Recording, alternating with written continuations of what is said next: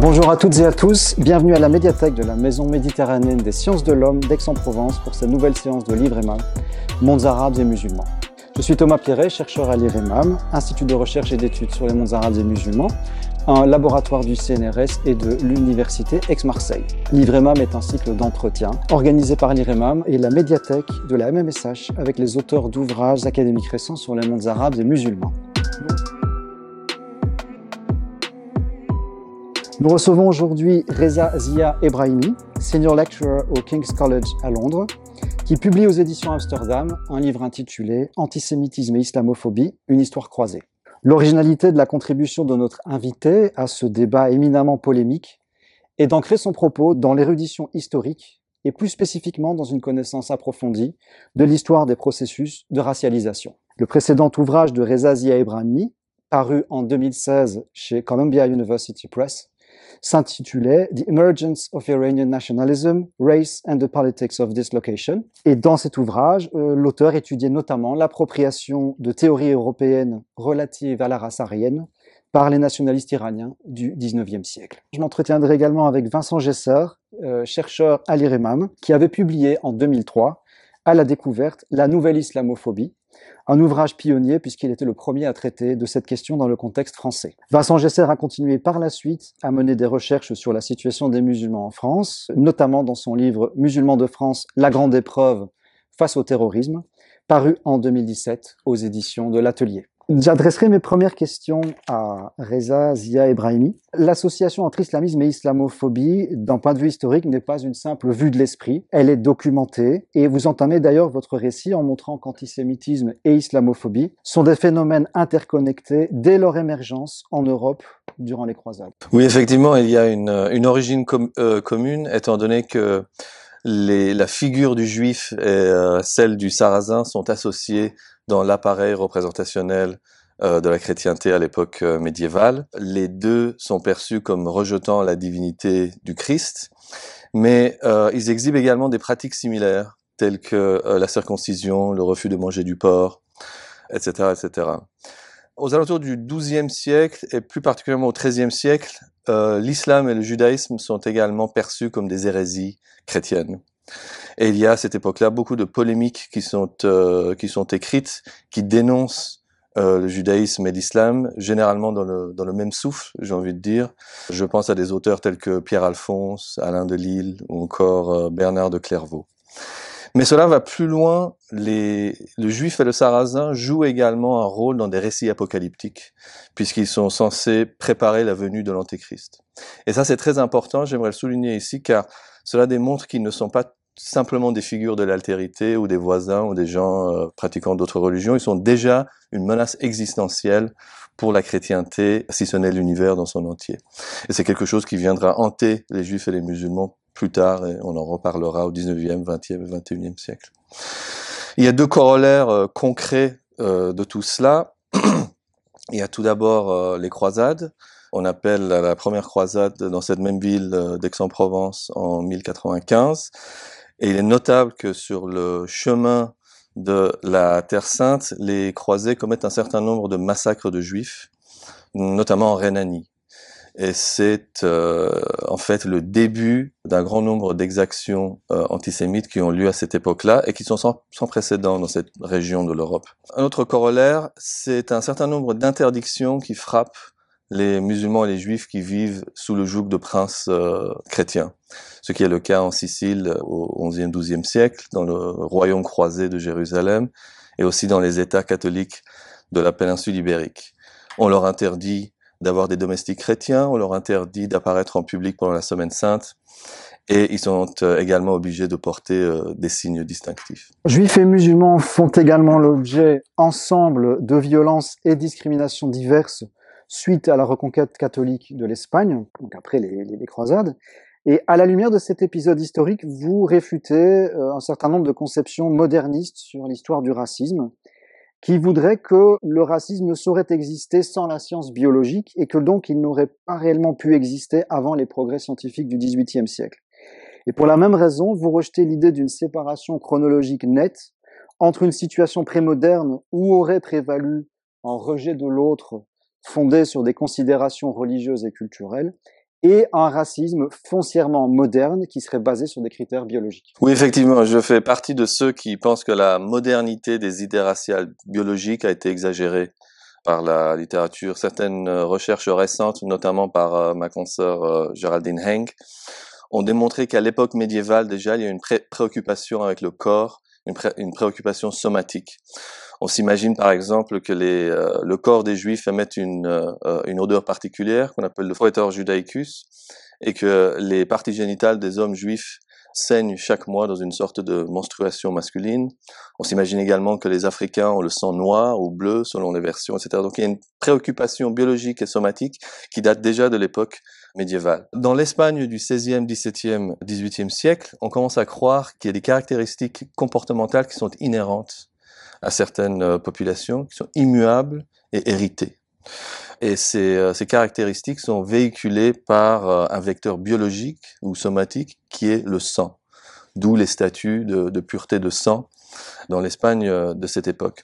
Et je pense que les, les contemporains n'avaient pas besoin de la science biologique euh, moderne pour pouvoir faire sens de ce genre de, de ce genre d'idées qui découlaient en fait d'une sorte de compréhension euh, populaire et générale de la reproductivité un Espagnol du XVIe siècle comprend qu'un âne braie et que le rejeton d'un âne braie également.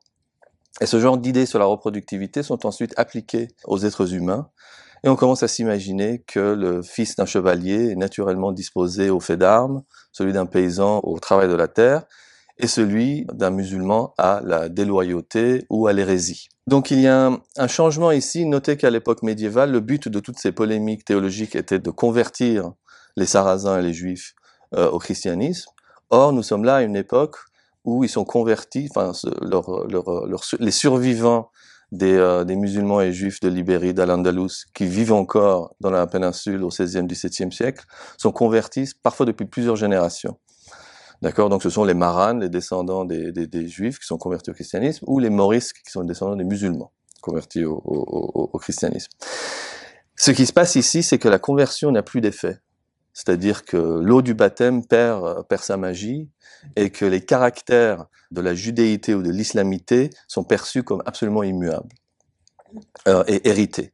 Et on met en place une structure de discrimination extrêmement complexe qu'on pourrait appeler une structure raciste, euh, car le racisme n'est pas tout simplement une question de, de préjugés, mais c'est aussi quelque chose d'institutionnalisé, de systémique, à travers lequel on empêche les morisques et les maranes d'accéder à certains postes importants dans la hiérarchie ecclésiastique euh, Vous nous emmenez ensuite au XIXe siècle pour évoquer l'association par les savants européens des juifs et des musulmans au sein d'une même race dite sémite. Alors cette race a bien sûr été définie en termes biologiques, hein, particulièrement en ce qui concerne les juifs, mais avant cela, elle l'a aussi été d'un point de vue culturel. Et c'est sur cette définition culturelle de la race sémitique que vous vous attardez notamment en raison de son impact sur les politiques coloniales et de l'influence durable qu'elle a exercée sur la vision occidentale de l'islam jusqu'au XXe siècle. La race sémitique est le pendant ou l'autre de la race aryenne. La race aryenne est le soi collectif des Européens et la race sémitique représente l'altérité, l'autre. Il y a l'autre interne, c'est-à-dire le juif qui vit parmi nous, et il y a l'autre externe, c'est-à-dire l'arabe qui vit principalement en milieu colonial. Et effectivement, les théories qui sont postulées à cette époque-là sur, euh, sur, sur la race sémitique sont des théories culturelles. On s'imagine à l'époque que c'est la langue et la religion qui forment, si vous voulez, qui donnent à l'esprit sa forme. Et c'est la raison pour laquelle ce ne sont pas des biologistes, mais des philologues, donc des gens qui travaillent sur des, des textes anciens, qui euh, décrivent la race sémitique. Le personnage principal est évidemment Ernest Renan, qui est donc le, le, le, philologue sémitiste le plus, euh, le plus en vue euh, du 19e siècle, un personnage extrêmement influent, euh, euh, qui est cité avec autorité jusque dans les années 1960, et pour lequel il y a un regain d'intérêt aujourd'hui, vu le, le, climat islamophobe euh, qui règne. Pour Ernest Renan, ce qui caractérise les sémites, c'est l'absence de science. C'est pour lui le peuple euh, de la religion euh, par excellence. Et j'aimerais le citer, je pense que cette citation résume euh, assez bien le point de vue d'Ernest Renan sur la, la, race sémitique. La race sémitique n'a ni mythologie, ni épopée, ni science, ni philosophie, ni fiction, ni art plastique, ni vie civile, donc de, de, de structure politique digne de ce nom. En tout, absence de complexité et de nuance. Fin de citation. Maintenant, il faut savoir que euh, Renan avait un point de vue euh, plus clément envers les Juifs, particulièrement les Juifs français, qu'il euh, considérait comme euh, assimilés dans la civilisation française. Par contre, il avait un point, un point de vue beaucoup plus dur sur les musulmans qu'il considérait comme irrécupérables. L'islam, pour Renan, euh, laisse une empreinte absolument indélébile sur, sur l'esprit humain, forme la race. C'est vraiment un vecteur racial.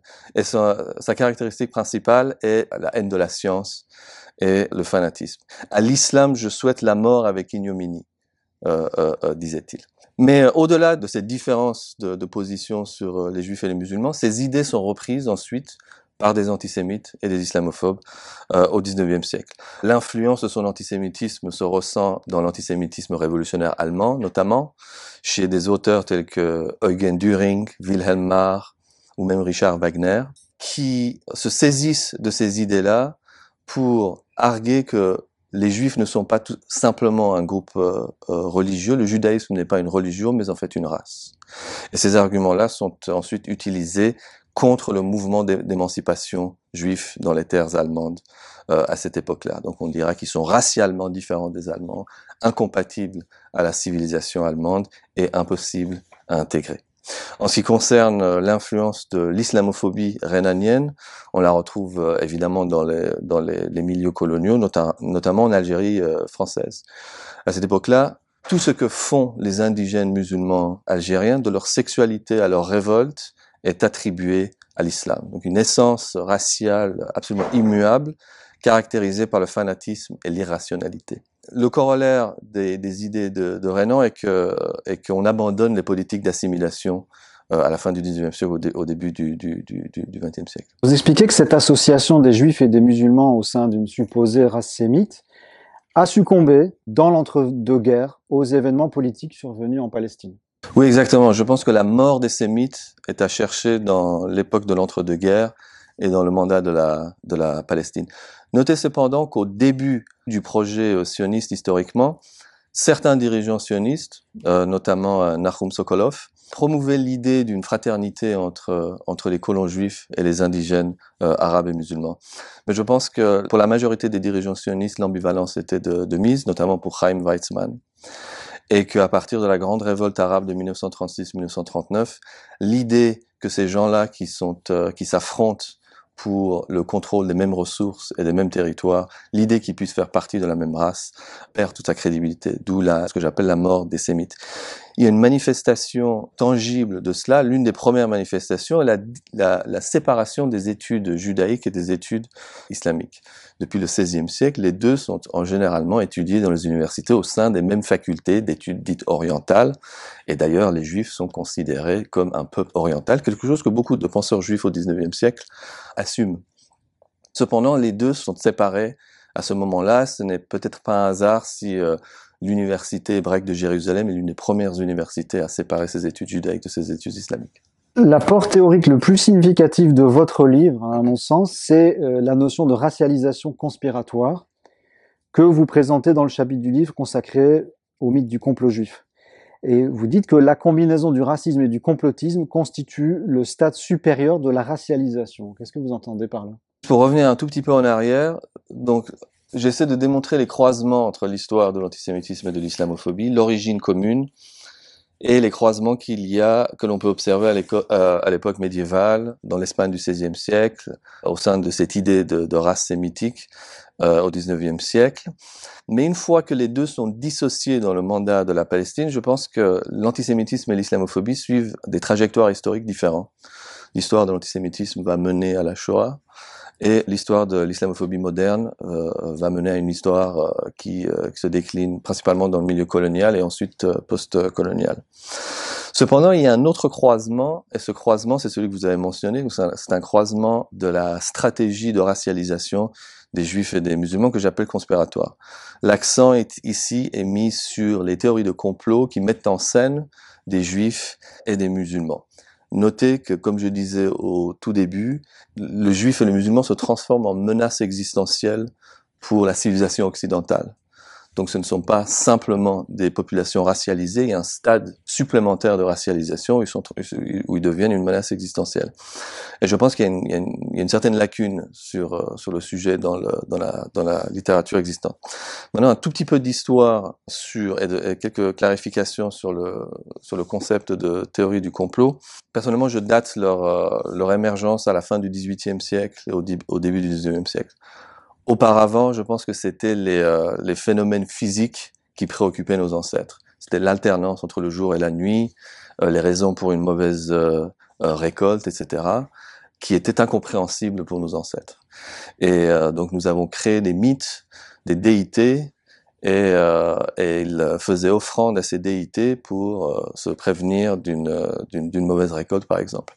Ce genre de choses deviennent relativement inutiles pour les classes lettrées d'Europe occidentale au XVIIIe euh, siècle, les nouvelles énigmes de cette époque sont les grandes transformations économiques, politiques et sociales. Et la première de celles-ci est la Révolution française. Phénomène qui, pour euh, l'aristocratie euh, européenne, est largement incompréhensible, notamment dans sa complexité. Pour l'aristocratie et aussi la, la, classe ecclésiastique. Et donc à cette époque-là, on peut observer l'émergence d'idées complotistes, c'est-à-dire on attribue l'avènement de la révolution à l'action euh, secrète de forces souterraines, comme les francs-maçons, les illuminés de Bavière ou les philosophes eux-mêmes. La première intervention en ce sens est par un certain Abbé Baruel. Le livre s'appelle euh, Mémoire pour servir à l'histoire du jacobinisme. On pourrait dire que c'est la première théorie du complot élaborée de l'époque moderne. Au, au 19e siècle, tout ce beau monde va souvent se demander à qui profite le crime. Et l'une des réponses apportées est le juif, car les juifs ont été émancipés par la Révolution française et bénéficient au XIXe siècle de, droits égaux, légaux, etc. Et donc, euh, tout penseur déstabilisé par la marche de la modernité au XIXe siècle, que ce soit l'avènement de la société bourgeoise, euh, la démocratie, le capitalisme, ce qu'on ce appelle l'affaiblissement de la foi, l'affaiblissement des nations, des nations traditionnelles, basées sur euh, l'aristocratie et l'Église, etc., voit la main du juif derrière toutes ces transformations. Donc j'insiste sur le fait que ce que j'entends par théorie du complot ici n'est pas simplement une explication fantaisiste d'un événement, c'est un postulat sur la direction de l'histoire. C'est quelque chose de beaucoup, beaucoup plus grand. Et donc le complot est que toutes les institutions européennes, les gouvernements, les armées, les universités, les presses, les théâtres, etc., etc., sont enjuivés. Les juifs sont en train de prendre le contrôle de ces institutions. Et l'arme qui permet aux juifs, dans l'esprit complotiste, de mener à bien ce complot, il y en a deux. Il y a leur contrôle sur la presse, qu'on considère comme absolu, notamment Édouard Drummond le considère comme absolu, et l'argent on s'imagine que les Juifs ont des ressources financières absolument intarissables. Henri Gougenot des Mousseaux, l'un des plus grands antisémites du 19e siècle, appelle les Juifs les seigneurs de l'or. Et donc le pendant du pouvoir des Juifs est la faiblesse des sociétés euh, européennes. C'est parce que nous ne défendons pas que le Juif est en train de prendre le pouvoir. C'est un thème qu'on retrouve dans l'histoire de l'extrême droite jusqu'aujourd'hui. La manifestation la plus complète ou peut-être la plus connue des théories du complot antisémite sont bien sûr les protocoles des sages de Sion, un texte qui apparaît en 1903, un texte d'origine russe, qui a une influence énorme sur l'antisémitisme de l'entre-deux-guerres, notamment sur les nazis. Hitler lui-même, dans Mein Kampf, met en avant certaines idées complotistes, puisqu'il s'imagine que la démocratie, le capitalisme et le bolchevisme sont des armes aux mains des juifs pour contrôler le monde et anéantir la civilisation occidentale. Vous avez précisé que c'était, que pour moi, cela représentait une forme de racialisation. Effectivement, cela assigne des caractéristiques immuables à la population ciblée. Le fait de pouvoir agir unanimement pour mener à bien un, complot. Chaque individu devient le rouage d'une énorme machine qui complotent contre, contre nous, contre nous les chrétiens, les Européens, etc. Hitler dit même à Goebbels, chose que Goebbels rapporte dans ses, dans ses mémoires, que comploter fait partie de l'instinct juif, c'est-à-dire que le juif complote inconsciemment. Donc on a vraiment ici affaire à, à, à, une caractéristique raciale, presque un impératif biologique. Après le mythe du complot juif, vous analysez l'émergence de thèses complotistes islamophobes d'abord dans un contexte colonial, puis à la fin du XXe siècle et surtout après le 11 septembre 2001, lorsque ce complotisme islamophobe est associé aux notions de subversion migratoire. Et on voit ainsi des auteurs attribuer aux musulmans un projet collectif et instinctif, encore une fois, d'islamiser l'Europe. Les théories du complot islamophobe sont principalement des théories d'islamisation de l'Europe. Euh, ces théories-là ont une temporalité différente puisqu'elles se développent principalement au XXIe siècle, c'est-à-dire euh, après le 11 septembre, comme vous, comme vous l'avez précisé. Ça, c'est l'une des différences fondamentales avec les théories euh, dont j'ai parlé un petit peu plus tôt. L'autre différence est l'élément démographique, c'est-à-dire dans le complotisme antisémite, c'est toujours un petit groupe qui agit que ce soit la population juive dans son entier ou les douze sages de Sion, il s'agit toujours de, quelques individus extrêmement puissants qui mettent en œuvre le complot. Dans l'islamisation, c'est l'inverse. Dans l'islamisation, c'est le grand nombre qui agit et c'est la submersion démographique qui est à la base de l'islamisation de l'Europe. C'est le ventre des femmes musulmanes qui produisent une armée de musulmans qui menacent l'ordre occidental. Mais malgré ces différences, le but de ces, de ces complots est exactement le même. Il reste l'anéantissement de l'Occident tel qu'on le connaît. Avant le 11 septembre, il y a quelques thèmes qui sont déjà mis en place, certains à partir du 19e siècle, et qui sont importants sans être vraiment du complotisme au sens où, je l'entends. Il y a par exemple cette hantise que l'on retrouve euh, dans la geste coloniale contre euh, l'action secrète des confréries musulmanes, par exemple. On s'imagine dans la geste coloniale française, mais également britannique, que l'islam agit, est une menace pour les, euh, les intérêts coloniaux de la France ou de la Grande-Bretagne. Ce n'est pas encore du complotisme, mais cette, cette idée qu'ils agissent contre nous existe déjà. Il y a aussi l'idée selon laquelle euh, l'islam a un pouvoir surnaturel. L'islam contrôlerait l'âme de ses fidèles.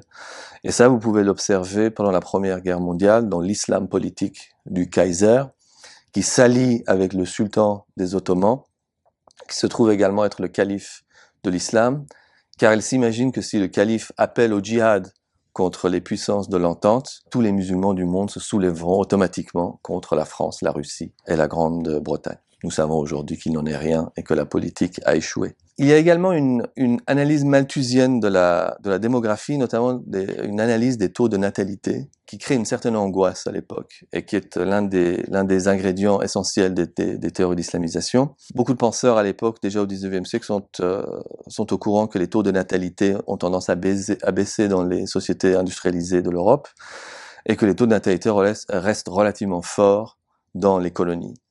Et donc il y a une, angoisse qui est créée à cette époque-là, euh, une angoisse démographique qui, est en fait un sentiment de menace pour la suprématie blanche. Et ça, c'est quelque chose que vous trouvez, par exemple, à la fin du 19e siècle dans les, romans du, du capitaine d'Henri, ou alors dans les discours donnés dans les années 1960 du politicien euh, conservateur britannique Enoch Powell. C'est un thème récurrent, récurrent, en fait, au cours du 19e siècle, mais je pense qu'il est beaucoup plus fort chez un auteur tel que Jean Raspail, dans les années 70, et dans son roman Le camp des saints, qui est l'une des bibles de l'extrême droite radicale euh, des suprémacistes blancs, notamment aux États-Unis. Ce qui se passe euh, au lendemain du 11 septembre, c'est un développement fulgurant des théories de l'islamisation de l'Europe.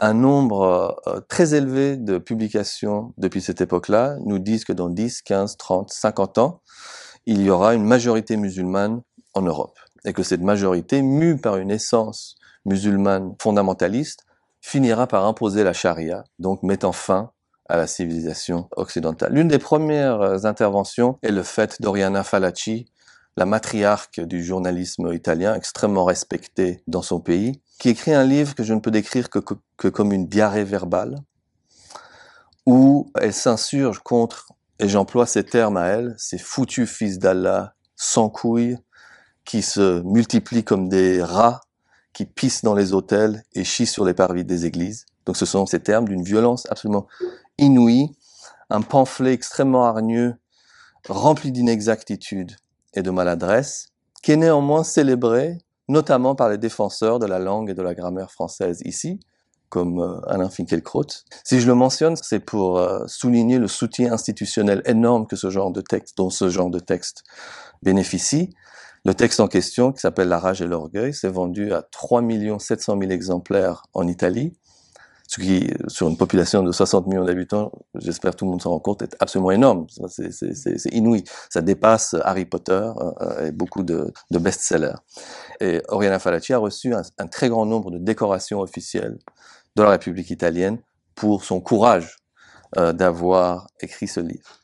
Ce soutien institutionnel se retrouve également dans le cas de ma compatriote euh, suisse Batior, qui est donc euh, l'auteur de Eurabia, l'axe euro-arabe, qui est une autre théorie d'islamisation relativement similaire et qui a bénéficié d'un énorme soutien, c'est-à-dire qu'elle a été invitée dans certaines des universités les plus prestigieuses du monde pour parler de sa théorie. Elle a été invitée au Sénat américain comme euh, spécialiste de l'islam, elle bénéficie du soutien d'un très grand nombre de penseurs, et dans ce pays, par exemple, Pierre-André Taguieff est l'un de ses, de ses promoteurs. Rappelons-nous quand même que Taguieff euh, était autrefois un chercheur du racisme et du complotisme. Il y a d'autres avatars des théories d'islamisation par un très grand nombre d'auteurs dans plusieurs langues, Philippe de Villiers, Welbeck, et Michael Finn, qui était donc le premier conseiller à la sécurité du président Trump, qui lui aussi a, publié un avatar de la théorie d'islamisation.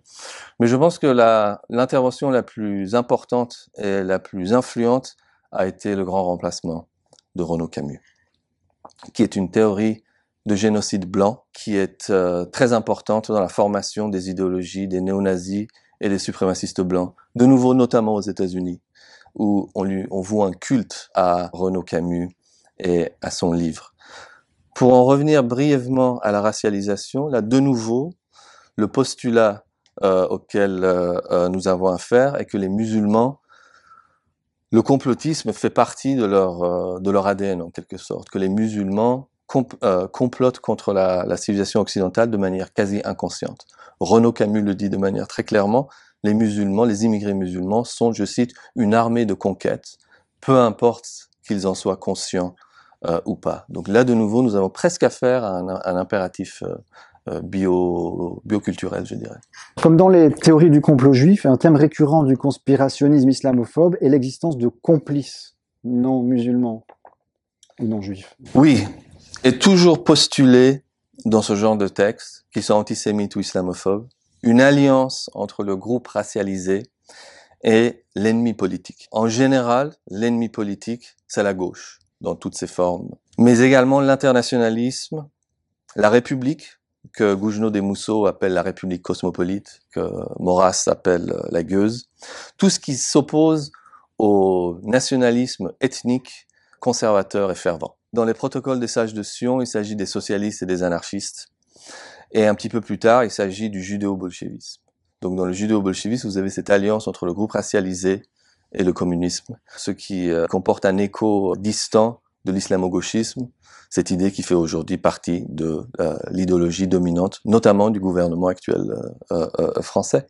Pour Oriana Falaci, il s'agit des journalistes de gauche qu'elle vomit dans, dans ses traités, ainsi que les antiracistes. Et pour Batior, il s'agit des institutions européennes, puisqu'elles sont supranationales et donc euh, leur but est la destruction des, des nations européennes. Vous soulignez également l'affiliation idéologique directe entre des écrits relevant de ce conspirationnisme islamophobe et les auteurs d'attentats d'extrême droite euh, survenus ces dernières années. Oui, effectivement, Anders euh, Breivik assassine 77 personnes à Oslo et à Utøya en 2011 pour stopper l'islamisation de la Norvège il nous laisse un manifeste dans lequel il cite Batior et Orabia plus de 160 fois. Nous avons ensuite la manifestation des groupes suprémacistes blancs à Charlottesville aux États-Unis en 2017 où euh, une manifestante antiraciste est tuée à la voiture euh, bélier et où vous voyez des groupes néo-nazis et suprémacistes blancs défiler en scandant Jews will not replace us. Donc, You Will Not Replace Us est la traduction du livre de Renaud Camus en anglais. Donc, c'est une remise au goût antisémite de, des idées de Renaud Camus. Vous avez ensuite, en 2018, Bruce Bauer, qui fait irruption dans une synagogue de Pittsburgh et assassine à bout portant 11 personnes, ce qui est la plus grande attaque antisémite de l'histoire américaine. Il s'imagine que les Juifs facilitent le génocide blanc par substitution euh, musulmane. Euh, donc notez ici de nouveau le croisement entre l'antisémitisme et l'islamophobie. Il y a évidemment Brenton Tarrant, l'assassin de Christchurch, euh, qui tue 51 fidèles dans deux mosquées en Nouvelle-Zélande. Le manifeste qu'il distribue avant de commettre ce fait s'intitule Great Replacement. Et il y a d'autres exemples. Il y a Patrick Crucius, le tueur d'El Paso en 2019, 23 personnes. Lui aussi se réfère euh, au grand emplacement. Lui aussi, il exprime son admiration pour Tarente et pour Breivik et les autres. Il y a aussi des attentats ratés dont on a très peu entendu parler, notamment à la synagogue de Halle en Allemagne et euh, dans une mosquée d'Oslo de nouveau par un type qui s'appelle euh, Philip, Manshaus. Là de nouveau, il y a toujours cette récurrence de ce, thème de, ce thème de génocide blanc et de grand remplacement, etc. Je pense que ce que ces théories, la raison pour ce lien entre le terrorisme radical d'extrême droite et euh, la théorie du grand remplacement ou le complotisme islamophobe en général, le lien est dans l'inversion du rapport entre la majorité et la minorité. C'est-à-dire que ces gens-là s'imaginent que les musulmans ont en fait le pouvoir de le faire disparaître. Et cela légitime, légitimise euh, les, des violences euh, à leur encontre qui sont ensuite décrites comme de la légitime défense. Richard Millet, l'homme de lettres euh, français, se réfère à cela comme un sursaut de survie civilisationnelle dans un livre qu'il a écrit où il célèbre Breivik. Malgré les arguments que d'autres auteurs et vous-même avez apportés, on continue souvent d'entendre que euh, l'islamophobie ne serait qu'une invention des islamistes pour interdire toute critique de l'islam. Et vous affirmez, Reza Zia Ebrahimi, que ce déni de l'islamophobie est un discours d'origine assez spécifiquement française qui s'est ensuite exporté à travers le monde. Alors oui et non. Je pense que le déni est quelque chose d'universel dans toutes les formes de racisme. C'est-à-dire à partir du moment où nous passons au XXe siècle du racisme explicite et ouvert, où euh, on dit très clairement que telle population est inférieure, dès, dès lors elle ne devrait pas avoir les mêmes droits ou qu'elle doit être exterminée. Lorsque l'on passe, selon Richard Mills, à une époque de racisme euh, couvert et implicite, le déni devient l'un des mécanismes très importants pour la perpétuation des structures racistes. Donc il y a un déni du racisme aux États-Unis, par exemple, où 70% des Blancs se pensent comme les victimes euh, d'un racisme, euh, anti-blanc. Mais vous avez raison que le déni de l'islamophobie spécifiquement à une histoire française, étant donné qu'il y a un certain nombre d'arguments qui sont récurrents et qu'on entend évidemment ici, mais également au Royaume-Uni, en Allemagne, aux États-Unis et ailleurs, et qui, ont, qui sont des arguments euh, qui ont été créés en France par Caroline Forest et Fiametta Venner dans une intervention qu'elles ont faite en 2003. Les arguments sont euh, très faciles à déconstruire, n'est-ce pas? Le premier argument est que l'origine du mot remonte à la révolution de 79 en Iran. Je suis un historien iranien, je connais les textes de la révolution, je peux vous garantir que le mot d'islamophobie n'est jamais prononcé dans ce contexte-là. Et puis même si. Et je pense que tout le monde est d'accord que l'argument est fallacieux. Je pense que Fourest et Venner elles-mêmes acceptent que l'argument est fallacieux puisqu'elles ont effacé cette mention dans la version en ligne de leur article. Elles ont ensuite tenté d'arguer qu'en fait, il s'agissait de Kate Millett, la féministe américaine qui a voyagé en Iran pour euh, défendre les droits de ses sœurs iraniennes à ne pas porter le voile, qui aurait été emprisonnée pour islamophobie.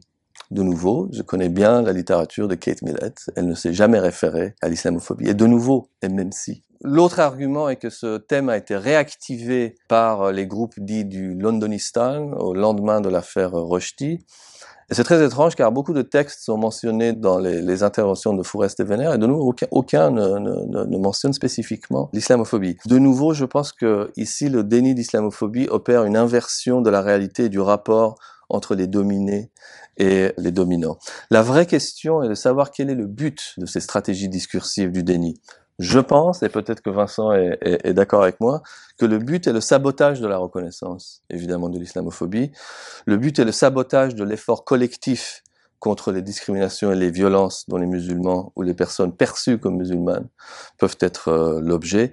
Donc le déni maintient l'islamophobie. Donc le déni est l'islamophobie. Alors justement maintenant, je vais me tourner vers euh, mon collègue Vincent Gesser. En restant sur cette question du déni, alors vous qui, qui travaillez sur cette question de l'islamophobie depuis deux décennies, comment percevez-vous l'évolution de ce déni euh, depuis l'époque où vous aviez publié votre livre? L'un des paradoxes peut-être qu'il faut souligner, au moins en ce qui concerne l'espace français ou au-delà l'espace francophone, c'est que ce sont les adversaires qui ont fait le succès du terme islamophobie. C'est-à-dire que c'était un terme assez peu employé en France, bien qu'il soit ancien. Hein. Dans les travaux que nous avons faits, ceux d'Alain Grèche et bien sûr ceux de Marwan Mohamed et d'Abdelali Ajat, dont je conseille bien sûr la lecture du livre, euh, c'est un terme qui existe dans la langue française et j'ai même retrouvé dans la bibliothèque de mon grand-père, qu'il avait ramené d'Algérie, le petit ouvrage de Dîner, où il parlait déjà d'islamophobie. Étienne Diné, euh, peintre orientaliste. Vous voyez, j'ai vraiment trouvé par hasard, comme si c'était un signe de la providence que de me faire tomber euh, cet ouvrage entre mes mains. Et donc finalement, euh, moi j'ai l'expérience en 2003, lorsque j'ai publié ce petit ouvrage, La nouvelle islamophobie, le titre n'était pas de moi, il était plutôt de l'éditeur, il y a eu une telle opposition, euh, passion, que finalement euh, ceux qui se sont attachés à déconstruire en, accusant que c'était un ouvrage qui cachait un, euh, un, agenda politique, un agenda militant, finalement ils ont contribué au, succès. Ensuite, sur ce qui est maintenant le phénomène au sens sociologique, je pense qu'il faut justement sociologiser ce que j'appellerais les dénis. Parce qu'il n'y avait pas un déni, il y a eu des formes de déni. Prenons un milieu que nous connaissons bien, qui est le champ universitaire et le champ scientifique. Au début des années 2000, euh, beaucoup d'universitaires sont assez finalement convaincus par euh, les arguments euh, de Caroline Fourest, comme quoi parler d'islamophobie, c'est empêcher d'abord la, critique de l'islam, c'est peut-être aussi justifier des entreprises islamistes, et c'est souvent considéré, parler d'islamophobie, aussi comme une forme d'abus de langage d'entreprises militantes, et qu'il y avait déjà au sein du champ universitaire pas forcément un, déni des phénomènes de rejet qui peuvent toucher les musulmans, mais euh, en tout cas une certaine gêne ou même un refus, une opposition à reconnaître qu'il puisse avoir une évolution des racismes incluant un registre ethno-religieux. Qu'on n'était plus simplement dans le racisme, le vieux racisme anti-arabe ou euh, la vieille xénophobie anti-immigrée. Aujourd'hui, je crois que c'est plus vrai. Si on prend le monde universitaire, c'est pour ça que je, parle de la nécessité de sociologiser, tout le monde ne s'accorde pas sur le terme islamophobie. Certains chercheurs universitaires l'emploient, d'autres ne l'emploient pas. Mais on admet qu'ils puissent avoir droit de citer dans les laboratoires du CNRS, euh, de l'IRD ou dans euh, les universités. On admet qu'ils puissent avoir des colloques. Et finalement, ceux qui s'y opposent sont très minoritaires. Et puis surtout, on admet, parce qu'il faut revenir au phénomène sociologique et pas seulement au terme, on admet qu'il y a aussi des formes de rejet à l'égard euh, des musulmans vivant dans notre pays, qui sont pour certains d'entre eux et pour la plupart d'entre eux de nationalité française. Donc on peut dire que le, déni a plutôt reculé dans ce qui serait le champ universitaire. Dans d'autres milieux en France, il y a eu aussi un... Alors à la fois, ne confondons pas déni du phénomène de racisme, entre guillemets, ou de rejet à l'égard des musulmans et déni du terme. Mais par exemple, il y a eu des grandes oppositions que j'ai pu vivre, puisque quand j'ai écrit ce petit livre, je devais faire en moyenne pendant trois ans quatre déplacements par semaine. C'était énorme. Hein je devais amener mon travail. Vous imaginez le travail que je devais emporter dans le train et dans le TGV, parce que c'était tous les jours, euh, tous les jours conférence sur conférence. Et euh, à l'époque, je me heurtais euh, j'aime pas employer ce mot, mais disons-le à des gens sincères, des féministes, euh, des militants euh, défenseurs de la laïcité qui disaient euh, mais parler d'islamophobie, effectivement, ça n'existe pas, l'islam n'est pas une race, et je dirais tout à l'heure tout le bien que je pense du, livre de Reza, et puis c'est faire le jeu des islamistes. Et puis le voile quand même, ça pose problème. Bon, donc vous voyez tout se mélanger.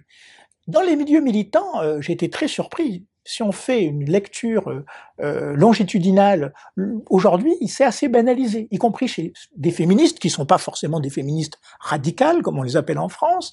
Il s'est aussi banalisé chez beaucoup d'acteurs politiques dits progressistes de gauche, qui aujourd'hui ne répugnent pas à parler d'islamophobie, y compris dans les campagnes politiques et présidentielles. Donc je dirais que dans les milieux progressistes, que ce soit milieu laïque, militant de laïcité, militant féministe, finalement, non seulement le terme a été admis, mais en plus, il y a un certain regard soucieux sur euh, les rapports euh, euh, de rejet que peuvent, ou même les formes de racisme que peuvent vivre aujourd'hui les musulmans. En revanche, effectivement, deux choses. D'abord, il y a une forme de hiérarchisation. En fait, plus qu'une hiérarchisation, une sorte de renversement. Pourquoi aujourd'hui il y a une difficulté à reconnaître que nos concitoyens, français ou autres, puissent être victimes d'une forme de racisme certes incluant des formes de racisme ancien, mais aussi des formes nouvelles, incluant cette dimension, cette dimension ethno-religieuse, c'est je crois qu'il y a, il y a une difficulté à reconnaître que les musulmans puissent être des victimes.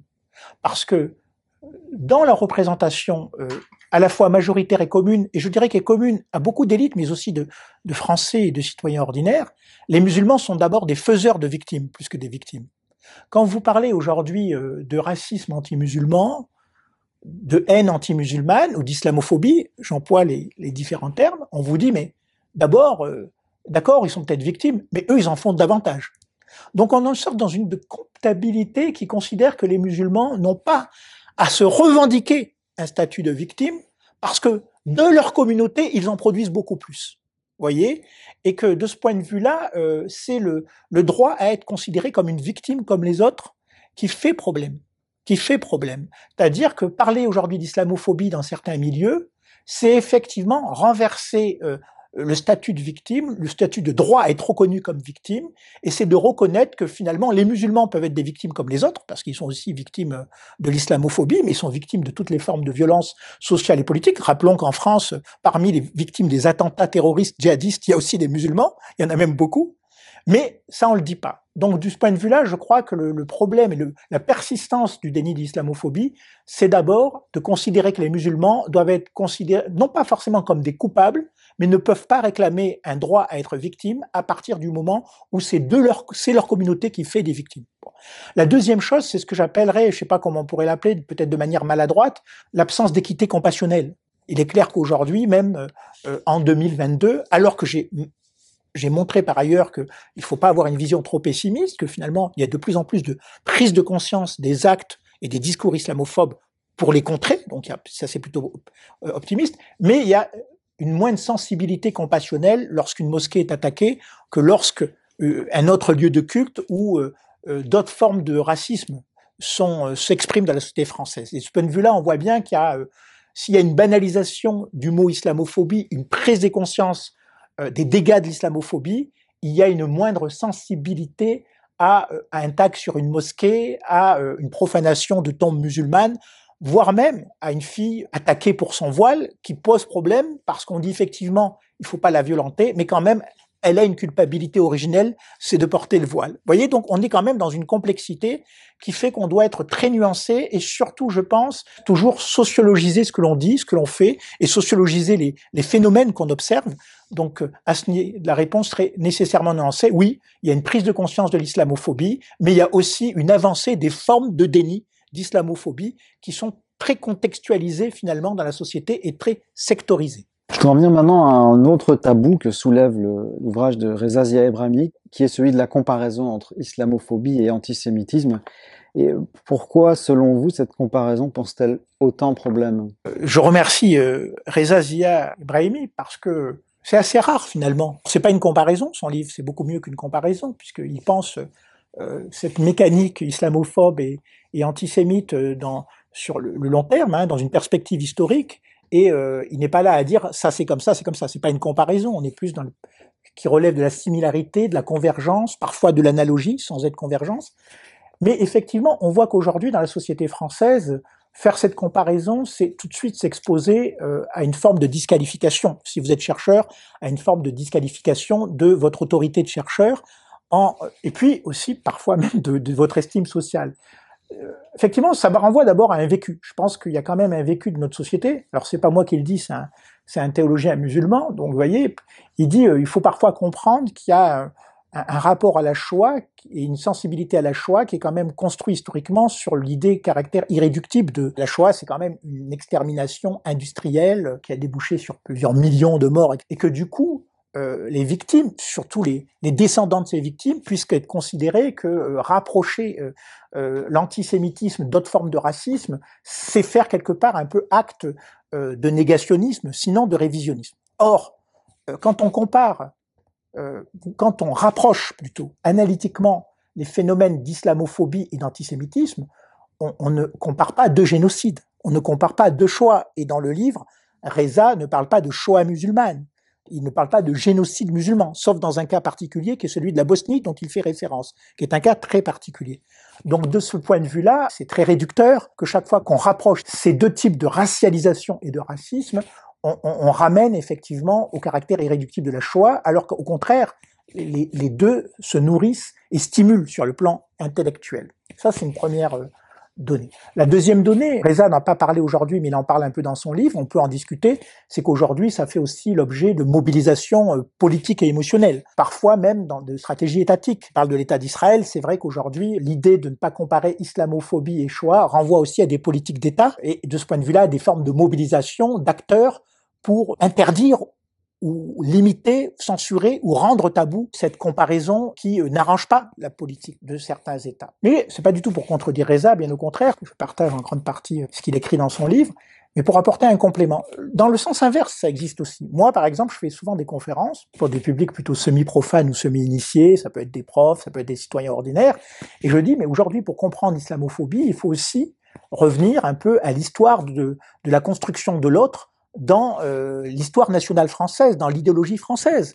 Euh, comment on a traité les protestants, comment on a traité les juifs au 19e et 20e siècle, qui a quand même euh, des processus d'altérisation historiquement situés, qui ont évolué, qui appartiennent à notre héritage national, ce qu'on pourrait appeler une certaine idéologie française qui n'a cessé d'altériser, de minoriser l'autre. Et parfois, il faut aussi relire tout ce qui a été le rapport aux protestants, à l'altérisation du protestant, à l'altérisation du juif. Et je me heurte aussi, de l'autre côté, à des militants qui, qui luttent contre l'islamophobie, des militants de gauche ou des militants musulmans, et qui me disent, mais vous dites n'importe quoi, l'islamophobie, c'est la colonisation. Voilà, c'est la colonisation. Je dis, mais avant la colonisation, il y a aussi des processus d'altérisation, de fabriquer l'autre, de l'autre, qui euh, sont consubstantiels de la construction nationale française. C'est-à-dire que la France n'a cessé de dire euh, euh, on ne reconnaît pas des communautés pour mieux communautariser l'autre. Donc de ce point de vue-là, je me fais toujours envoyer sur, sur les roses au mieux ou dans les roseaux ou dans les orties au pire, en m'accusant de, de dire mais la colonisation. Mais oui, je dis la colonisation. Mais justement, Reza apporte encore une chose, quelque chose dans son livre extraordinaire, c'est que la colonisation a été un nœud de rencontre, si je puis dire, malheureux entre islamophobie et antisémitisme, puisque l'idéologie coloniale ou les structures institutionnelles qui découlent de cette idéologie, combinaient assez parfaitement, faut-il le dire, islamophobie et antisémitisme. Et je cite toujours cette anecdote. Jean Jaurès, Jean Jaurès, comme grande figure du socialisme français, malheureusement assassiné à la veille de la Première Guerre mondiale, se rend en Algérie, fait un voyage, une mission politique en Algérie, dans laquelle il est persuadé au départ que les Juifs participent de la domination coloniale et que quelque part les Juifs sont, associés à l'oppression des indigènes musulmans. Et puis Jaurès découvre la réalité algérienne et il se dit mais finalement comment expliquer à la fois le rejet de l'indigène musulman et en même temps l'antisémitisme qui à l'époque, et Reza le rappelle, est très fort dans les sections socialistes françaises. Les sections de ce qui va devenir plus tard le Parti communiste ou le Parti socialiste, puisqu'ils vont se séparer après le congrès de Tours, on peut dire que c'est même un moteur de l'essence du socialisme d'Algérie française. Et Jaurès finalement finit par conclure que finalement antisémitisme et islamophobie coloniale appartiennent à un phénomène commun qui est finalement une idéologie de justification de la domination coloniale. Donc je dirais qu'il y, a presque, je ne sais pas si on peut l'appeler le paradigme de Jaurès, mais en tout cas Jean Jaurès qui part, pas forcément antisémite, mais quand même un peu persuadé que les Juifs sont quelque part un peu responsables de la domination coloniale, il s'aperçoit que se joue dans euh, le contexte colonial une sorte de combinatoire euh, racialisante et raciste qui est à la fois l'antisémitisme et le rejet de l'indigène musulman qui conforte le pouvoir objectif des colons. Voilà. Donc de ce point de vue-là, oui, je pense que c'est nécessaire aujourd'hui de détabouiser, non pas cette comparaison, mais de penser finalement comment aujourd'hui les processus d'altérisation s'inscrivent dans une histoire, dans une trajectoire nationale, et qu'elle ne commence pas avec les juifs et les musulmans, mais qu'elle commence beaucoup plus tôt. Et je dirais quelque part, le massacre de la Saint-Barthélemy est peut-être aussi une clé pour comprendre, si je puis dire, euh, ce que ce qu'on produit en termes de nationalisme altérisant, excluant On, entend parfois des islamophobes revendiquer se défendre d'être racistes en affirmant qu'ils critiquent l'islam et non les musulmans. Mais il existe aussi un discours inverse que l'on pourrait grossièrement résumer comme suit vive l'islam, abat les musulmans. En d'autres termes, l'islam serait une bonne religion, mais les musulmans l'appliqueraient mal. C'est là où il y a une complexité. J'ai été critiqué parce que j'ai peut-être mal expliqué cette complexité. Effectivement, en France, je dirais que la France, et je l'écrivais encore récemment pour un article à paraître, réussit l'exploit d'être un pays islamophile et islamophobe. C'est-à-dire qu'en France, il y a quand même un grand intérêt euh, des intellectuels, des élites politiques, voire même de gens ordinaires, euh, ou pour ce que j'appelle euh, les phénomènes touchant à l'islam. Il n'y a qu'à regarder la production documentaire des chaînes françaises, y compris les aujourd'hui ce qui est euh, alors on peut dire que c'est un peu exotique des fois, c'est vrai. La place euh, du, de, du, des faits musulmans, par exemple, dans les phénomènes audiovisuels, culturels, théâtrales, des expositions, etc., qui fait que si on regarde la France par un certain bout de la lorgnette, on pourrait dire, mais c'est quand même un pays qui considère le fait musulman comme un fait central de, de la société, mais aussi de son imaginaire national. Et en même temps, si on regarde le phénomène d'un autre côté de la lorgnette, on a plutôt l'impression que euh, la France produit, euh, est un des pays qui produit le plus, ou qui, d'une manière, banalise le plus, institutionnalise le plus euh, l'islamophobie. Et je crois que ça vient aussi peut-être, et je voulais poser la question à Reza, même si Caroline Forest en a parlé, j'en avais un peu parlé avant elle, est-ce qu'on n'est pas aussi, aussi plutôt parfois dans une musulmanophobie c'est-à-dire que finalement, on a une France assez islamophile qui considère que l'islam est une religion monothéiste finalement comme les autres, mais que c'est les musulmans qui ne comprennent pas leur religion. D'où l'injonction souvent à dire aux musulmans, votre religion est belle, mais vous n'êtes pas beau, vous ne méritez pas votre religion. Et moi, le discours que, que je perçois le plus efficace sur le plan symbolique, euh, comme formateur des consciences et des esprits en France, c'est pas le discours islamophobe brut c'est plutôt le discours dire ah moi j'ai rien contre l'islam, j'ai lu le Coran, je parle l'arabe, j'ai une licence de Langzo et euh, je vais même prier dans les mosquées avec mes, amis musulmans. Mais en revanche vous les musulmans, quelle image vous donnez de votre religion? Donc je suis pas en train de dire que c'est pas un discours islamophobe, mais je suis en train de dire qu'il y a une, une articulation extrêmement complexe entre euh, à la fois une valorisation de la religion musulmane, voire une normalisation de cette religion comme un monothéisme comme tous les autres, et en même temps une altéralisation des musulmans sur le fait que c'est eux qui comprennent pas leur propre religion et que finalement quelque part ils la salissent. Peut-être que là il y a à creuser, et là je suis à côté d'un historien qui pourrait le faire beaucoup mieux que moi, on trouve peut-être déjà cette ambivalence dans l'orientalisme français qui célèbre l'islam pour considérer que les musulmans souvent ne sont pas à la hauteur de leur religion. Donc voilà, mais il y a peut-être aussi des manifestations euh, plus contemporaines de ce que j'appellerais une forme d'orientalisme ordinaire, d'orientalisme de tout le monde, d'orientalisme de tous les jours, qui est de considérer que l'islam est une belle religion, mais qu'elle n'est mal servie par ces immigrés, ces descendants d'immigrés, qui ne font que la dévoyer par leur violence ou par leurs mauvaises pratiques. Une dernière question pour vous, Vincent Gesser. Depuis 20 ans que vous menez des recherches sur l'islamophobie, euh, est-ce que votre opinion a évolué concernant la limite de cette notion? Et comment on peut l'articuler ou pas avec d'autres formes de racisme sans pour autant occulter ces dernières? C'est la question la plus complexe que vous me posez parce que euh, c'est facile 20 ans plus tard. D'abord, j'ai pas tout le temps continué à travailler sur l'islamophobie. J'ai produit quelque chose il y a 20 ans. On m'a demandé pour différentes contributions dans des dictionnaires académiques de faire des, ce qu'on appelle des entrées. J'ai fait en le faisant évoluer et l'ouvrage de Reza me fera aussi évoluer. Donc j'écrirai pas la même chose demain quand je prendrai ma plume grâce à Reza. Je veux dire pourquoi sur un apport essentiel, euh, je me tairai. Moi, ce que je constate que c'est qu'effectivement c'est une notion qui s'est banalisée, mais par le phénomène de banalisation, elle produit une, une forme aussi d'entropie. C'est-à-dire finalement, comme elle est utilisée un peu par tout le monde, du coup, parfois, elle perd en, précision. On a tendance parfois à parler d'islamophobie pour tout. On parle d'islamophobie coloniale alors qu'on parlait plutôt de racisme anti-arabe, etc. Sûrement les deux sont un peu vrais, mais il faut nous l'expliquer et on nous l'explique pas assez. Donc ça c'est déjà un fait.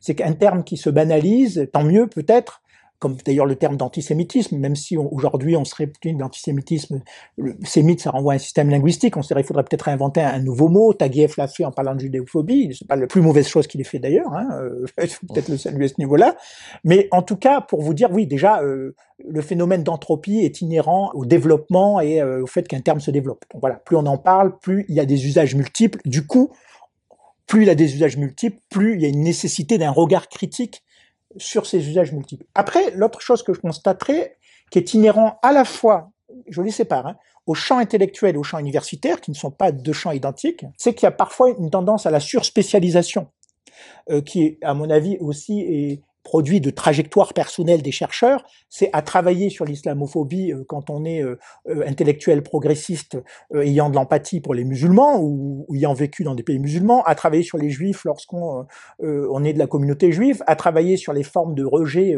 homophobie lorsqu'on a un rapport particulier avec les homosexuels ou lorsqu'on est soi-même homosexuel, sur cette spécialisation qui se traduit aussi par des niches en termes de, je dirais, d'investigation scientifique et donc du coup à, à, renoncer quelque part à penser ensemble les phénomènes de racisation, de racialisation et de racisme. Donc de ce point de vue-là, oui, un petit regret peut-être à ce que euh, cette spécialisation qui cache des trajectoires et qui cache aussi, malgré tout, qu'elle soit euh, volontaire ou involontaire, une porosité entre le débat public et le champ scientifique qui fait que ce que l'on énonce sur les travaux ou les sujets que l'on développe dans le champ scientifique servent les arguments des acteurs politiques et servent les arguments euh, des acteurs, je dirais, euh, ce qu'on appellerait des, des, éditorialistes ou toutes sortes là. Du coup, on s'y perd parfois un peu et parfois on a tendance parfois à, à épouser l'assignation dans laquelle on nous met spécialiste de l'islamophobie, spécialiste de l'antisémitisme, spécialiste de la ziganophobie, un regret. L'un de, nos, collègues qui a beaucoup travaillé sur le racisme colonial euh, et l'islamophobie le disait, euh, il faut jamais oublier que la première forme de racisme institutionnalisé qui est toujours en cours dans la plupart des démocraties nouvelles ou anciennes, c'est quand même celle qui touche les tziganes ou les gens qui sont, eux, victimes de parquage, qui sont victimes de lois euh, discriminantes clairement, explicites. Hein, je veux dire que qu'on parle la Hongrie, la Pologne, la France, on a beaucoup de choses communes et on en parle finalement très très peu. Donc de ce point de vue-là, alors c'est pas pour dire ah les pauvres Ziganes, ah les pauvres Roms, ah les pauvres gens du voyage, mais quelque part il faudrait peut-être s'intéresser aussi à ces phénomènes qui produisent. Moi je suis très euh, sceptique sur la notion d'islamophobie d'État et je vous dirai peut-être un jour pourquoi. Je l'ai déjà dit. Euh, parce que je pense qu'il y a une islamophobie dans l'État et de l'État, mais pas une islamophobie d'État. C'est pas tout à fait la même chose, contrairement à ce que mes collègues disent.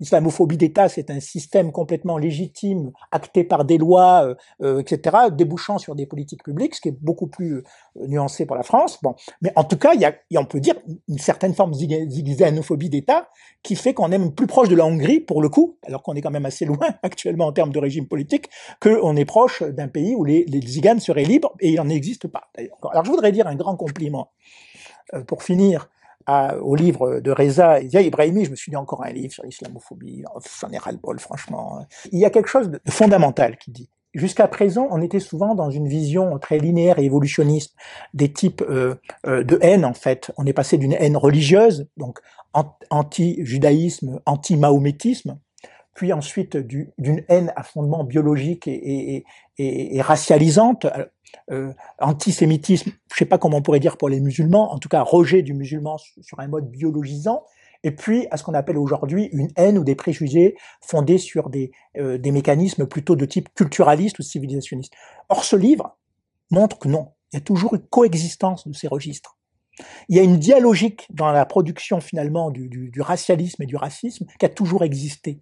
Le, la haine religieuse a toujours biologisé la, haine biologique a toujours vu l'autre comme quelque chose, quelqu'un qui avait des attitudes, des habitudes culturelles particuliers. Et le pire, et c'est peut-être ça qui doit nous inquiéter aujourd'hui en France, surtout en France d'ailleurs, c'est que derrière ce racisme culturaliste, ce racisme légitime, de dire les musulmans euh, sont pas comme nous parce qu'ils ont, ils ont des, des, attitudes, des comportements euh, culturels un peu différents et religieux différents des nôtres, il y a aussi un fond biologique.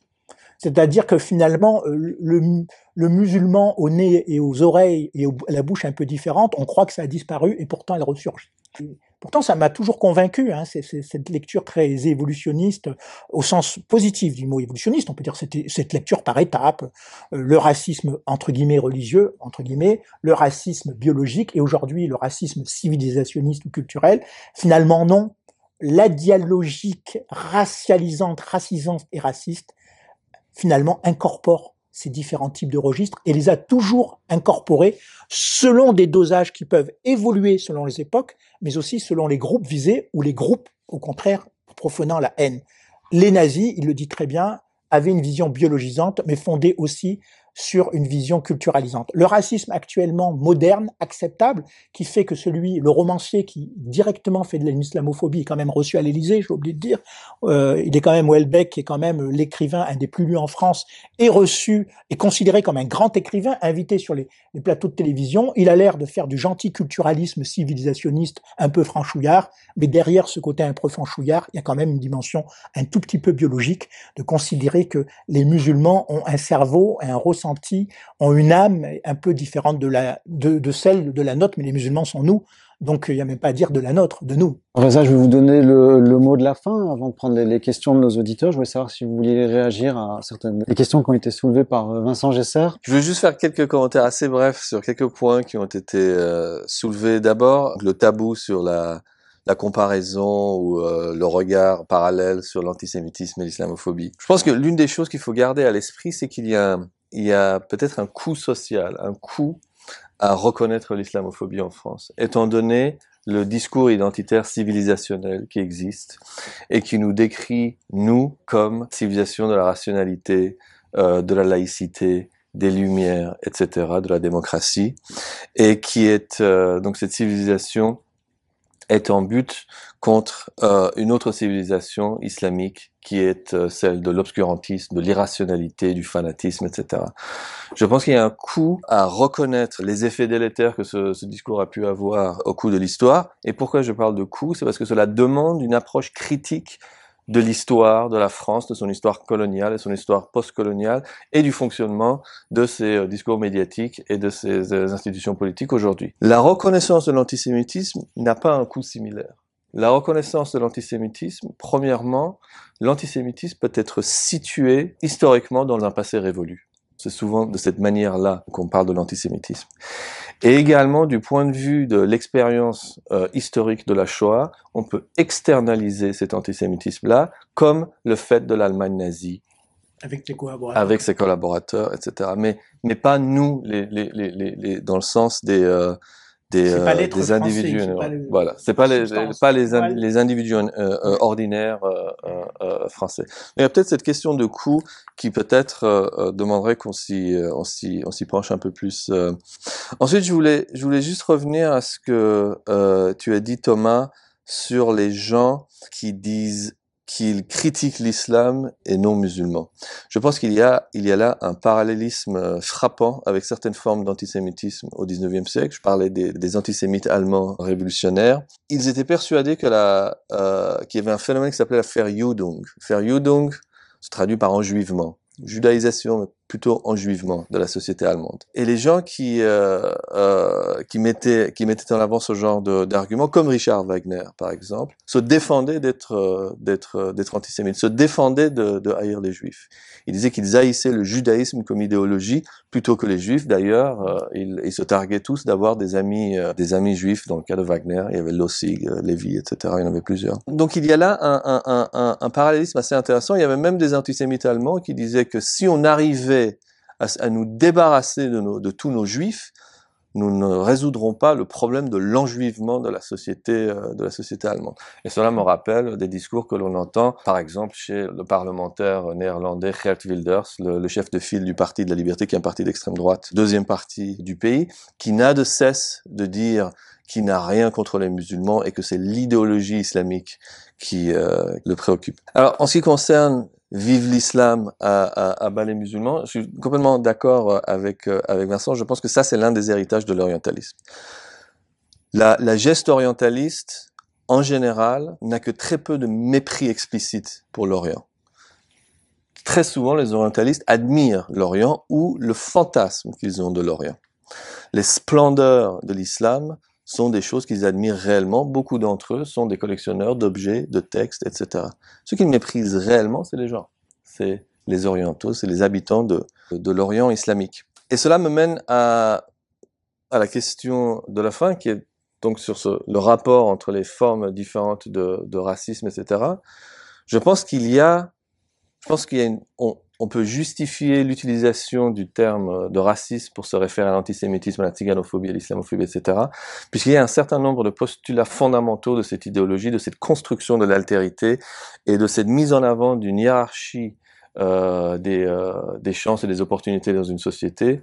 Il y a un point commun entre toutes les sociétés qui dominent des minorités, mais il faut bien évidemment distinguer euh, l'islamophobie, l'antisémitisme, la ciganophobie. Il y a autant de racisme qu'il y a de groupes Donc je suis tout à fait euh, d'accord avec Vincent et tout à fait ouvert à l'étude de la ciganophobie ou à l'étude de n'importe quelle autre forme de, racialisation. Il y a, je pense, entre les formes de racialisation et les discours euh, d'altérisation, des intersections.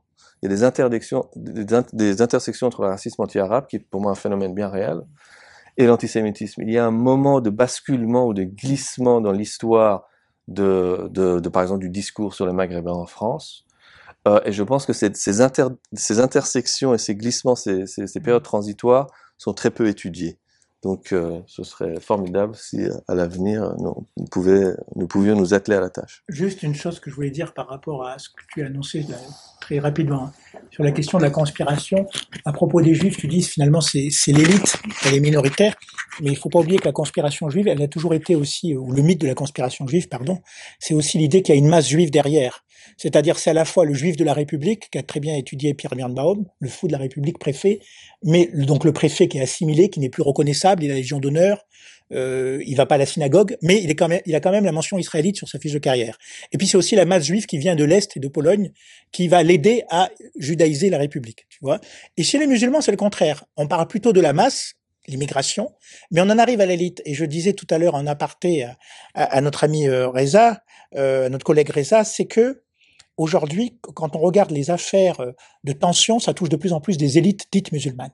Les footballeurs, une, chanteuse parfaite qui euh, gagne le concours euh, de chant et qui trouve euh, exclu parce qu'elle porte le voile, un officier qui est de plus en plus soupçonné d'aller à la mosquée donc pose problème. Donc là aussi, il y a une évolution qui est de l'islamophobie, tout comme de l'antisémitisme, qui allie ces deux dimensions, ce que tu appelles la dimension malthusienne, la peur de la masse, et la dimension élito-conspirationniste, la peur d'une petite élite qui complote.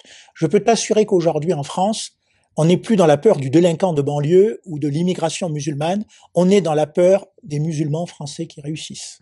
Ça, c'est quelque chose qui est, qui, est au cœur.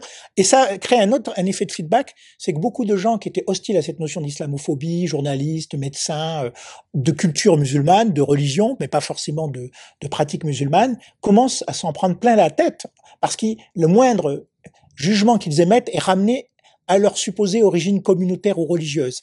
Et du coup, on voit bien aujourd'hui que cette fixation, cette obsession de la formation d'une élite musulmane dans la société française et dans la société européenne, c'est quelque chose qui fait peur. Voilà, le musulman ne fait plus peur uniquement par l'image du délinquant de banlieue, il fait de plus en plus peur par le musulman réussissant. Je me tourne vers le chat. On a Erwan de Marseille je vous lis la question. Il voudrait entendre Reza Zia Ebrahimi sur l'emploi et la réactualisation des thèses renaniennes aujourd'hui. Il y a un héritage rhénanien qui n'a jamais été renié, et c'est l'association entre l'islam et le fanatisme. Dans la geste coloniale, notamment en Algérie, toutes les spécificités de la population euh, indigène, que ce soit leur sexualité, leur comportement, leur commerce, et surtout leur révolte euh, répétée contre euh, la colonisation, sont toujours attribuées à leur fanatisme. Et je pense que ça, c'est quelque chose qu'on retrouve, euh, euh, il y a une chaîne euh, quasiment euh, continue de ce discours sur le fanatisme, qui est en fait beaucoup plus convaincant et qui a énormément plus de crédibilité aujourd'hui, puisque nous avons les actes terroristes djihadistes ainsi que les groupes d'islam politique extrémistes comme exemple pour étayer ce genre de, de propos. Mais je pense que cette, une, une certaine idée de l'immuabilité des musulmans a des racines directes dans les travaux de Renan. Et euh, c'est quelque chose de très important aujourd'hui dans la dans l'idéologie islamophobe. Et je ne vois pas, euh, en tout cas aujourd'hui, quand est-ce que cela pourrait être euh, décrédibilisé. Cela, c'est une idéologie qui a le vent en poupe. Alors il y avait une autre question euh, de notre collègue Françoise Lorcerie pour Vincent Gesser. Elle portait sur le discours l'islam est une bonne religion, mais les musulmans la comprennent mal, etc. Et la question de Françoise était est-ce que ce n'est pas aussi un, une position qu'on rencontre chez certaines élites musulmanes en France? Françoise pose une question qui, qui est très délicate parce que c'est aussi comment des musulmans euh, qui sont euh, entre guillemets l'objet de, propos euh, bah, racialisants et racistes peuvent être eux-mêmes parfois porteurs d'un discours qui n'est pas raciste et racialisant, mais qui peut produire un argumentaire qui va servir ceux qui sont racistes j'ai un ami euh, qui est un ami parce que c'était un enquêté et puis je l'ai revu tellement de fois dans les conférences, c'est Tarek Oubrou et je revendique mon amitié avec euh, Tarek Oubrou, mais qui euh, dans un discours asociologique pour moi, qui dit aux musulmans si vous êtes victime d'islamophobie, c'est que vous le cherchez. J'explique à, toujours à Tarek Oubrou pour qui j'ai énormément de respect, mais il pourrait ne pas avoir musulmans autour de nous, il y aurait quand même de l'islamophobie. C'est bien connu, il y a de l'antisémitisme même là où il n'y a pas de juifs quoi.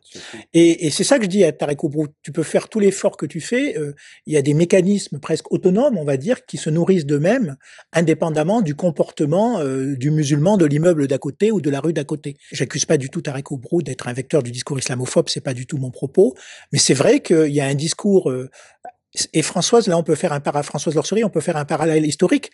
Euh, j'avais été allé à plusieurs conférences dans le cercle Bernard Lazare de Paris, et il y avait un spécialisme, un historien spécialiste de l'histoire euh, de l'antisémitisme, qui disait, qui, qui faisait une conférence sur le discours des Israélites français à l'égard des Juifs venant de Pologne et de Hongrie, arrivant à Paris. Et ce discours, c'était un discours, c'est des juifs sales, c'est des juifs barbus, ils, ils sont porteurs d'un intégrisme religieux. Donc, il y avait aussi dans les milieux israélistes un discours péjoratif, ils n'étaient pas antisémites. On ne peut pas accuser les préfets de la République ou les gens qui étaient des juifs laïcs athées d'être antisémites. Mais ils avaient un discours qui euh, confortait involontairement et indirectement le discours des antisémites. C'est-à-dire que quand vous êtes un juif de la République ou un fou de la République, pour parler comme Pierre Birnbaum, et que vous tenez un discours sur les juifs de Pologne, que c'est des pouilleux barbus euh, euh, qui vont apporter le fanatisme juif au cœur de Paris dans les années 30, ben, vous vous faites indirectement, euh, non pas le complice, parce que c'est pas une complicité morale et idéologique, mais vous, vous donnez des arguments à ceux qui développent un véritable discours antisémite. D'où je dis souvent à mes interlocuteurs musulmans qui disent les musulmans doivent être propres, se bien se comporter, être polis, vous individualisez la problématique du racisme alors qu'il pourrait avoir de l'islamophobie sans qu'il y ait de musulmans dans la ville où l'on parle ou dans le quartier où l'on parle, tout comme il il y a eu et il y a toujours de l'antisémitisme, alors qu'il n'y a pas forcément de juifs présents euh, dans le village ou dans la ville dont on parle. Cet épisode de Livre Imam est désormais terminé. Je vous rappelle le titre du livre de Reza Zia Ebrahimi, Antisémitisme et Islamophobie, une histoire croisée, paru en 2021 aux éditions Amsterdam.